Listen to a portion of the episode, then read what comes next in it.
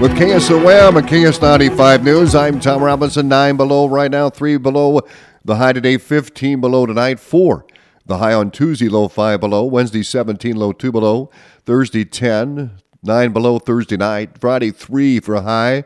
Friday night, 17 below. Saturday, seven. Saturday night, three below. And Sunday, 25 degrees. Arctic air has settled into the area with temperatures well below zero and accompanying wind chills off in the 20s or 30s below zero, lasting throughout the day. This extreme Arctic air combined with breezy winds at times will continue to create wind chill values as low as 35 below zero possible for Iowa until noon on Tuesday. Well, road conditions are improving on the main highways. The roads have gone from impassable in some areas to partially covered with snow this morning in southwest, south central, and southeast Iowa. The roadways are clear from Highway 30 north, according to the latest 511i.org road conditions map. Well, Anita firefighters responded to a residential fire on Saturday morning at 305 Michigan Avenue.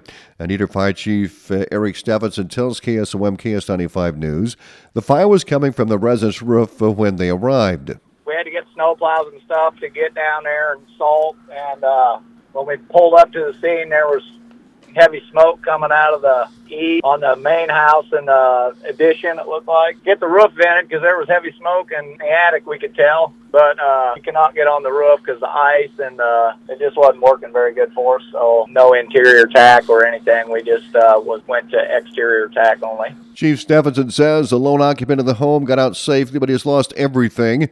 The Red Cross has been called in to assist him, and Stephenson says they received tremendous support from the community while at the scene. The residents of Anita, I can't even name them all, Tom. There were so many bringing oh. stuff down for us, eat and drink. Stephenson thanks County EMA Coordinator Mike Kennon, a second ambulance crew to help uh, firefighters stay warm, and the Adair, Atlantic, and Wiota Fire Departments for their assistance.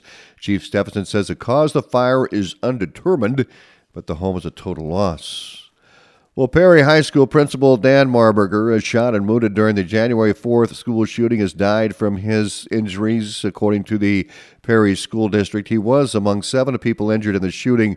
One student was killed, according to authorities at the January 4th press conference. Authorities later identified the student as 11 year old Ahmir Jolliff. Today, Governor Kim Reynolds issued the following statement on the death of Dan Marburger, principal of Perry High School. Her quote, Our entire state is devastated by the news of Dan Marburger's death. Kevin and I offer our deepest condolences to his wife and family as we pray for their comfort during this difficult time. Dan courageously put himself in harm's way to protect his students and ultimately gave his own life to save them. He will forever be remembered for his selfless and heroic actions. May he rest in peace. Unquote.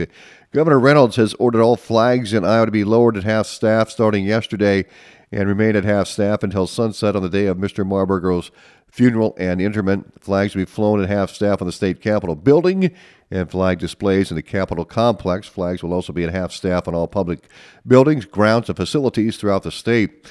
Individuals, businesses, schools, municipalities, counties, and other government subdivisions are encouraged to fly the flag at half staff at the same time as a sign of respect.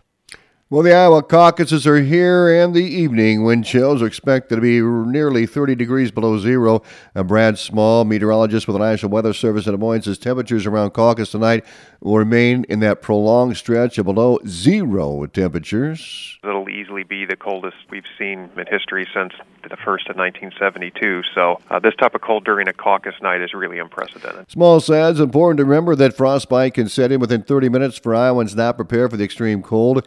The average temperature for this time of year in Iowa is 28 degrees with an average low of 9 degrees. Small says Iowans looking for average temperatures for this time of year will have to wait. The high temperature for today is forecast at 3 below with a low of 15 below tonight. The bitterly low temperatures are expected to remain in the forecast all week. The next break of the weather will be on Sunday with a forecast high of 25. Well, Florida Governor Ron DeSantis, Republican presidential candidate's never back down tour, braved the brutal weather conditions and stopped at the Whitney in downtown Atlantic on Saturday afternoon. Well, Governor Kim Reynolds was alongside DeSantis and others voicing their support. Two months ago, Governor Reynolds endorsed DeSantis ahead of her state's first of the nation caucuses. Governor Reynolds spoke with KSOM KS95 News on Saturday and why she believes Ron DeSantis is the best person for the job talk about uh, your endorsing uh, uh, Governor DeSantis, and you talked about COVID when you first met him. Can you uh, reiterate that story? Yeah, well, first of all, I mean, I, I am a big supporter of Governor DeSantis. I didn't get here lately, but you know, I got to know him during COVID, and uh, it was uh, we were two states on a two governors on an island. There wasn't very many of us, and there was just intense scrutiny and pressure from, you know, not just the media, but from the administration. We had Fauci, we had Dr. Birx. You know, every week they were putting together, uh, you know, a, a, sheet that said we needed to lock down, we needed to mask up, we needed to close our businesses. And Governor Reynolds reflected on how the two governors stepped out of the box and navigated their own path through the days of COVID. What Ron did, and what I tried to do with with the you know the data platform that I was able to put together, Ron brought in experts. He looked at the the science and made decisions in the best interest of the people that he served. And by doing that, he ended up keeping his economy open. We all shut down for a while. The president asked us to do that. We didn't know it was changing on a daily basis. But as we understood more and more, and we were able to get the data to make um, informed decisions, it was the right thing to do to open up, to get our kids back in school, let parents decide what's important to them. And I think history now has proven that was the right thing to do. And Reynolds says DeSantis' values and policies align well with Iowans. This is a guy that's backed parents and law enforcement. Uh, crime in Florida, because of his support of uh, law enforcement, is at a 50 year low.